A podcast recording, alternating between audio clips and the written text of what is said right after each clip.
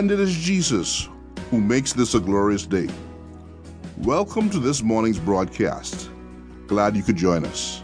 Today, Pastor Elliott begins to preach through the true story of Jonah. Jonah chapter 1, verses 1 through 5 teach us that God being everywhere either makes you glad or makes you mad, depending on whether you are obeying or disobeying God. And now, Pastor Robert Elliott. The word of the Lord came to Jonah, it says in verse 1. Of course, the Bible was not fully revealed when this happened, so how the word of the Lord came to Jonah, we're not entirely sure. It might have been by a dream, it might have been by a vision, it might have been by an audible voice. We don't know. But we do know that now that the Bible is completed, the word of the Lord comes to us through the Bible. What a privilege. The word of the Lord came to Jonah, the son of Amittai, saying, Arise, go to Nineveh, the great city, and cry against it. It's interesting in this chapter, we're going to see, generally speaking, that to move in the Lord's direction is moving upward, and to move in a sinful direction is moving downward. I'll point this out to you as the chapter is taught. So God says to this man named Jonah, Arise and go to Nineveh. Nineveh was the capital city of the Assyrians. The Assyrians were the arch enemies of the Jews. The Assyrians were particularly renowned for their cruelty, brutality in war. They were an intimidating enemy. People who knew anything about them were terrified by their reputation. And God says to his Jewish servant Jonah, Get up and go to Nineveh. Go to the capital city of brutal enemies of Israel and cry against their sin. Arise, go to Nineveh, the great city, and cry against it, for their wickedness has come up before me. This, of course, does not mean that all of a sudden the holy God in heaven became aware of the wickedness of the Ninevites. No, he was intimately acquainted with all the wickedness of all the Ninevites for all time. But what it is saying is that their wickedness had reached a tipping point. A tipping point in God's character, a tipping point in God's mind and heart, and it was time to warn them. And if they didn't respond to God's warning, to judge them. And so God taps this man named Jonah on the heart and says, Arise. Doing the will of God is always going up. Go to Nineveh, the great city, and cry against it, for their wickedness has come up before me. But, the word but in Scripture is a game changer. When you see the word but in the Old and the New Testament, something radically different is happening, either for the good or for the bad.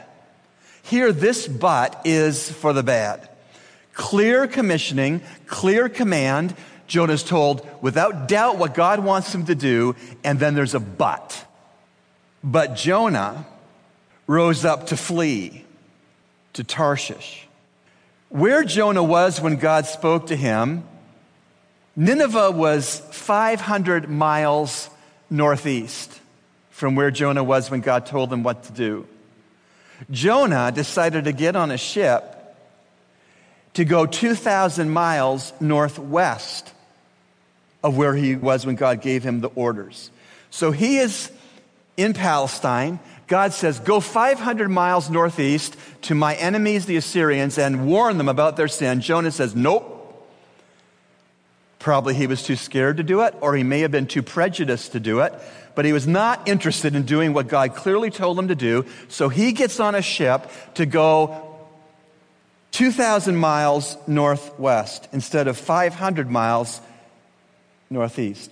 Whenever we choose to disobey God, it takes more time and effort than obeying Him. Jonah's told to go 500 miles northeast.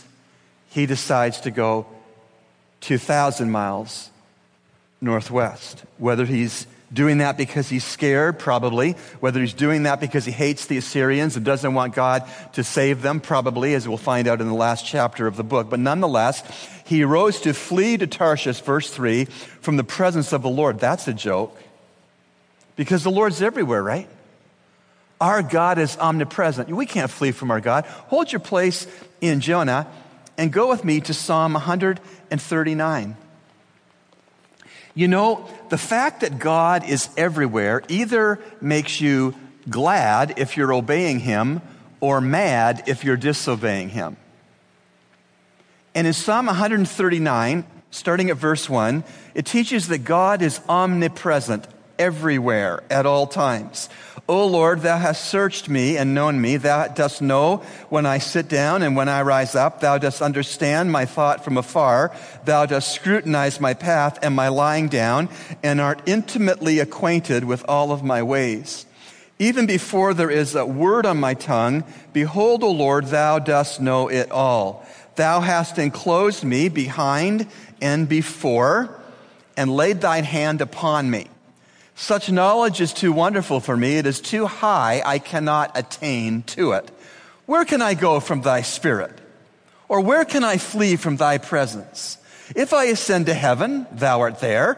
If I make my bed in Sheol, that's the Hebrew word for the grave. If I make my bed in the grave, behold, thou art there. If I take the wings of the dawn, if I dwell on the remotest part of the sea, even there thy hand will lead me, and thy right hand will lay hold of me. So old Jonah was poor in his theology. Oftentimes, when God tells us something to do and we choose to disobey, knowing what God has told us to do, that even what we knew to be true about God, we get confused about or we deny. And so here, this man named Jonah is told to go 500 miles northeast to Nineveh. He decides to get on a ship to go 2,000 miles northwest in disobedience, and he's trying to flee from the presence of a God who is everywhere. Maybe you've had a time in your life where you knew what God wanted you to do, but you didn't want to do it, and you did your own thing, and you thought somehow you're going to get away from God, and you found out later you couldn't. The fact that God is everywhere either makes you very glad if you're obeying Him, or makes you very mad if you're trying to disobey Him. Verse 3 But Jonah went up, rose up to flee to Tarshish from the presence of the Lord. So he went down to Joppa, that's a sea town, seaside town, port, found a ship which was going to Tarshish, paid the fare. By the way, whenever you disobey God's will that He's told you is His will, it costs you. Jonah had to pay a fare to get on the ship, and when we disobey God and go our own direction, it will cost us. Tony Campolo, in one of his books, has pointed out that there's always a price tag attached to any sin. But what Satan does is he switches the price tags so that he puts a lower than actual price tag on any sin. So that when we come to that sin or face whether we're going to do that sin or not do that sin, the phony lower price tag lets us think we can afford that sin. But all sin has a price tag. Jonah had to pay a fare to go on the ship that was going in the wrong direction from God's will for him. He paid the fare, verse 3, and went down. When we disobey the Lord, we go down. He went down into it, the ship, to go with them to Tarshish from the presence of the Lord. Verse 4 And the Lord hurled a great wind on the sea, and there was a great storm on the sea, so that the ship was about to break up. Will you notice that it was the Lord who stirred up the wind, stirred up the waves, sent the storm for his purposes? This wasn't happen chance. This wasn't coincidence. This wasn't some weather front that God had nothing to do with. This was God getting the sailors' attention and Jonah's attention through a very wicked and violent storm. By the way, it must have been a terribly bad storm for a ship that was designed to go from Palestine to Spain. That's where Tarshish was. It had to be a seaworthy ship. This was no dinghy. This was no flimsy boat. This was a seafaring boat used by sailors who used this boat to make a living. And it started to be tossed in that violent storm such that it was almost going to break up. The integrity of the hull and the boat itself was almost going to fail so that they would sink in the storm. These were not novice men of the sea. These were experienced sailors, and they knew when a ship was about to break up, and they were scared. Verse 5 Then the sailors became afraid and every man cried to his God. That's just like today. We have designer idols today in America. Today's Help for the Hurting segment is brought to you by Calvary Bible Church's Christian Counseling Center. The center is located at 58 Collins Avenue, Nassau, Bahamas. If you would like an appointment or more information, dial 323 7000. That's 323 7000. Or email them at cccbahamas at gmail.com. And now, Pastor Robert Elliott. Well, good morning. I'm very pleased this morning to be in our radio studio with two close friends and dear partners in the ministry. The executive director of our Christian Counseling Center, Pastor Frederick Arnett. Good morning, Pastor Frederick. Good morning, Pastor. And, and uh, his dear wife, uh, Sister Helen Arnett, who is the director of counseling services at our Christian Counseling Center. Good morning, Sister Helen. Good morning, Pastor. We're just going to chat a little bit this morning about uh, counseling in general. And um, I have a question that I'd like to float out there to you. Is going to counseling somehow unspiritual? Uh, no, I don't think going to counseling is unspiritual. I think it shows maturity and it shows that you recognize you have a problem and you want to address that. So I don't think it's unspiritual. I think it, it really adds to a person who decide that I need help and I'm going to go and seek help. Yes, I agree. I, I don't think the adage, well, good Christians just don't need counseling, has any uh, merit. I think that counseling, really everyone needs biblical counseling, and so I'd encourage people to seek it out. Okay, that's great. How about another question here? Um, do secular counseling techniques ever properly combine with biblical counseling techniques to the glory of God? Yes, I think um, secular, if you integrate both worldviews, you can come up with a good model. I know um, quite a bit like what Maslow say, but hierarchy of needs.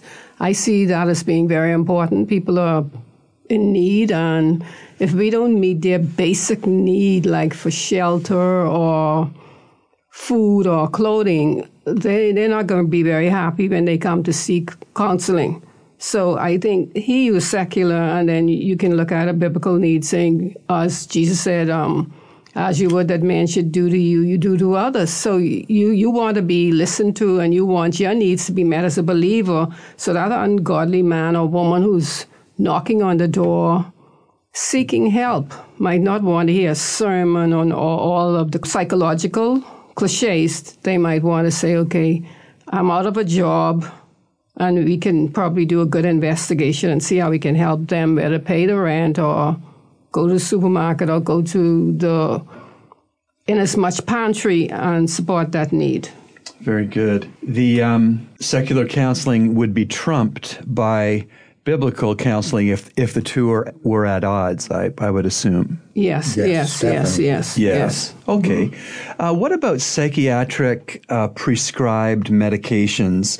Uh, do you see a place for that in the Christian's life? Yeah, I see a place for that. I um, quite often, when persons present with anxiety or um, psychotic mood disorder or shared psychotic disorder, um, we don't have meds and we are not in a position to prescribe meds. So I normally would recommend them to a psychiatrist who can then give the meds, and help them to manage the meds, and they come to us for the counseling. Yes. Another uh, uh point, too, is I, I believe there are times when individual comes to us and medication is necessary. Therefore, uh, we would recommend them to a psychologist or psychiatrist. Yes. Um, because they may not be in a position to even concentrate yes. to the point where they are getting anything from us. But if they're getting the help through medication, and once that begins to uh, set in and work, then they can come back to us, even if they're coming during the process of that time. I have found that they are more open to what you have to say. That's great. I think uh, someone pointed out to me a while ago that the difference between a psychologist and a psychiatrist is that a psychologist is not a medical doctor, Mm-hmm. No. but a psychiatrist Psychiatrist. is a medical doctor, yes. a medical doctor for the mind. Mind, yes. And so many times uh, when we have problems with our minds, we need a psychiatrist who can prescribe medicine when necessary. Yes. And what I find as a pastor, and I like our listeners to know, is that I think it's a shame if any church assembly uh, has a stigma attached to a person needing prescribed medications for their mind because we sure don't have a stigma when a doctor prescribes medicines for diabetes right. or for heart problems or for any other other kind of physical problem. So I think that we want to be a church at Calvary Bible Church that doesn't attach stigma to mental illness. Uh, at least 15% of any population you want to sample is suffering from f- some form of mental illness in their lifetime. Yes. So it's not a small group of persons, and they're dear to God, and there's hope for them. And I agree that combining proper pharmaceutical prescribed medicines when necessary and biblical based counseling is the answer to help these precious souls. Yes. All right, let's move on then to another question. Overall, what do you feel is the ideal outcome for all persons who undergo professional biblical counseling and who come under medical care for mood or mental disease or disorder? What's the ideal outcome, do you think? I think for me, a person or a couple, the ideal outcome uh, should be that they can go away after a number of sessions and use the tools that have been shared or given to them. Because unless you use your tools, you're not going to get anywhere, or you want to work as a team. Because I find that many couples they into blaming and they into negative talk that doesn't help. Like they fight against each other. So you have to come and work as a team. Because um, I think it was Al Capino who said, either we heal as a team or we will die as individuals. And we can be very bitter if we don't work together. So I, I really want to encourage to have a good outcome. You want to be sure you're coming to say, I can't change my wife or my husband or my boyfriend or girlfriend, but I can work on myself. Yes. And together we are interdependent. I need you, you need me. Yes. And we're going to work as a team to see what we can do and not depend on just in this session. When we leave here, we have to we have work to do. One of the most important thing for me when a client comes in is to try to determine where they are spiritually Yes. because I can't do anything by myself as far as I'm concerned.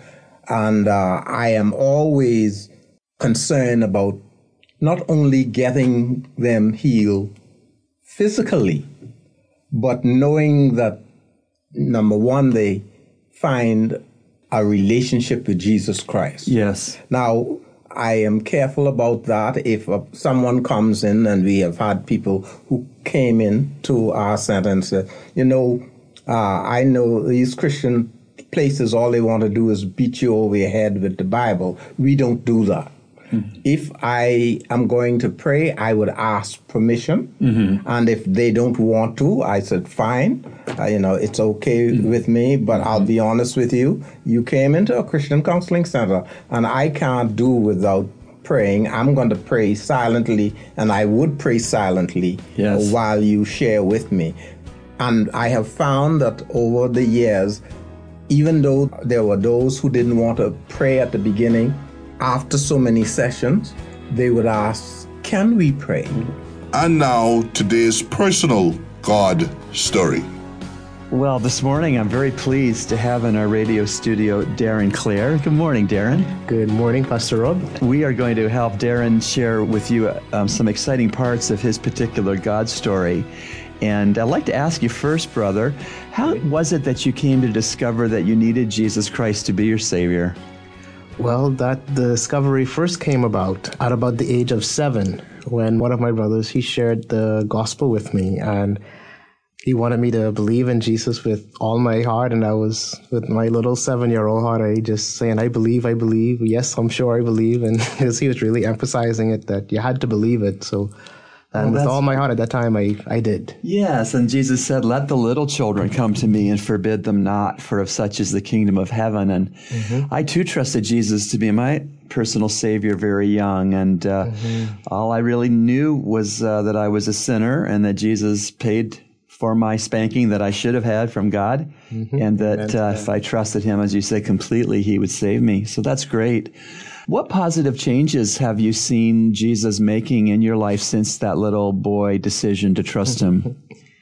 Well, I would say um, a lot of those changes I didn't notice as much as a little kid, but as I became older, say um, a pivotal point I would say definitely took place at age 16 because I think I was just in my kiddie zone most of my young life. Sure. Um, but uh, at about the age of 16, that's when I heard the gospel again with um, talking about Nicodemus and saying um, being born again, what is born of water is water, born of flesh is flesh. And that really hit me that if I wasn't born again, that I knew that it was a, a future of hell in a sense. And I said, you know what, I really didn't want that. And um, I think that was the point when the Holy Spirit really took grip of me at that time. And um, I wasn't nearly as negative or judgmental or lustful in a sense, just with that human fleshly nature. I, it was a real change. I noticed how Christians were and where to find them in the school because I remember them. I you, people always know them. You could you spot them in the school pretty easily. And once I noticed that change was really taking place, I was able to find them, and I had a greater desire to get into God's Word, and I wanted to read it. That's marvelous. Um, you've referenced the gospel a couple of times, and just in case there might be a listener there that is unclear what that is, basically the, the Bible's definition of the gospel is that Christ has died for sins mm-hmm. and arisen from the dead. Mm-hmm. That's in First Corinthians 15, verses 1 through 5. Essentially, that's what the good news of the gospel is, that Jesus has died for our sins and he has been raised from the dead. So it sounds like you trusted him in a simple childlike way at 7 And uh-huh. then later on, uh, around the age of 16, some of the uh, depth of the beauty of that gift became more clear to you. Mm-hmm. That's great. Well, here's another thing I'd like the listeners to know as you answer, Brother Darren. Uh, as you um, have uh, relatively recently become a married man and a dad, what uh, would you say have been some of the positive impacts that your salvation has brought to your current life? Okay. Um, I would uh, definitely say the one of the biggest changes or things that would help the most is with the Holy Spirit leading me. Because you really need the Holy Spirit's help Yeah, for sure. sure. And um, definitely in the sense of being married because you committed to someone for life. Yes. And you would need the Holy Spirit's help because you could easily get into your flesh if you're not careful. But with the Holy Spirit leading my life, it helps me to make more godly choices, to make sure I lead her in the right way and lead my daughter in the right way, also, being a good uh, father to her. Um, with making more positive decisions to help us all grow in righteousness and godliness. Also, doing this, through the process of doing this with uh, prayer and Bible study, making sure my wife is loved, nourished, and feels emotionally and physically secured. And the same for my daughter. Praise the Lord. That's beautiful. Tell the listeners how long uh, you and Kimberly have been married now. Well, it's nearing two years because we got married. That was September 2014. So it's nearing two years. Wonderful. And I know that I can attest to those who may not get to see you come into the church building week by week by week, but they have a, a glow and a joy that only Jesus can bring to a young family. And Amen why don't you tell the listeners uh, your beautiful daughter's name? Uh, that's Alicia Joy. Alicia Joy. Wonderful. And what a special gift she is to you and all of us. Last question, brother. What would you say this morning to the listener who may be out there somewhere in his 20s or her 20s Okay. and um, really not sure about does Jesus Christ fit into their life and and if he does how how would you say that Jesus Christ can positively impact a person in in your age or stage of life in their 20s Well, I would say, uh, well, salvation that would definitely help you with coming into church and being part of a local body because I could, I could definitely testify to that with my mother's death fairly recently too. That was about a year or so before I got married. Mm-hmm. Um, and just knowing how the church body would be there to comfort you and protect you and just be there for you physically and also financially, mm-hmm. with the church giving financially and also with individuals wanting to give, uh, know their time, their love, and is very much appreciative. And you could see God's love at work. So mm. uh, being a part of a local body, it's no, it's it's, it's priceless because I even had it there with my wife again when she was on bed rest with the pregnancy. It was a difficult one, and the church body was just right there again, fully supportive. So, you know, I would um strongly encourage a local church attendance with uh, some genuine believers. Make sure you're part of a, a real church because a lot of floppy churches would be out there, so to speak. But um, be part of one that's really into Jesus Christ and wanting to spread his love, his joy, his peace, that happiness and that unity. Yes. Just because, yeah. Oh, that's excellent. So you're saying that um, as a young person who knows Christ as Savior, that you've seen the huge positive impact it can have to be part of a spiritual family called a church. Yes. And you don't have to do life alone. You have no. people that care for you. Yes, you mm-hmm. would have mm-hmm. that loving support. And it, it's so important to be a part of a, a, local body of believers and not to be isolated to yourself, especially being a male, like wanting to stand on your own two feet. It's good to have that support and to humble yourself, even if you just talk to one other male in the church, just to have that help and to, to stand on your feet. That's a great point because a lot of uh, Bahamian men in their 20s uh, mm-hmm. struggle with not having a dad in their life for, for whatever mm-hmm. reasons. And mm-hmm. so to be in a uh, church, which a healthy church is across all generations of ages and stages of life, can be a real, real help. Mm-hmm. And uh, I like that expression. I've never heard it, but uh, don't be in a floppy church. Oh, yeah. I think that's pretty good. I, I, in my opinion, a floppy church is a church that's not very clear or biblical mm-hmm. about why they exist. That's so true. yeah, so church true. doesn't exist to puff up a pastor or to uh, do anything else except to exalt Jesus Christ by winning the lost to Him for salvation. Yes. And then uh, helping those new converts to Christ grow up into the full uh, stature and maturity of Christ as yes. a Christ follower. Yes. And so, by God's grace, I believe that Calvary Bible Church is not a floppy church. Not a fluffy one at all. and we thank God for that. Well, Darren, thank you so much for coming into the studio to share some of your God story. And you've been listening to Echoes of Calvary, a radio ministry of Calvary Bible Church, Nassau, Bahamas. Our morning worship services are at 8 a.m and 11 a.m. in our sanctuary located on Collins Avenue. We encourage you to join us. Feel free to write us at eocradio at gmail.com. That's eocradio at gmail.com or P.O. Box N1684 Nassau, Bahamas. And remember, everyone needs a Savior.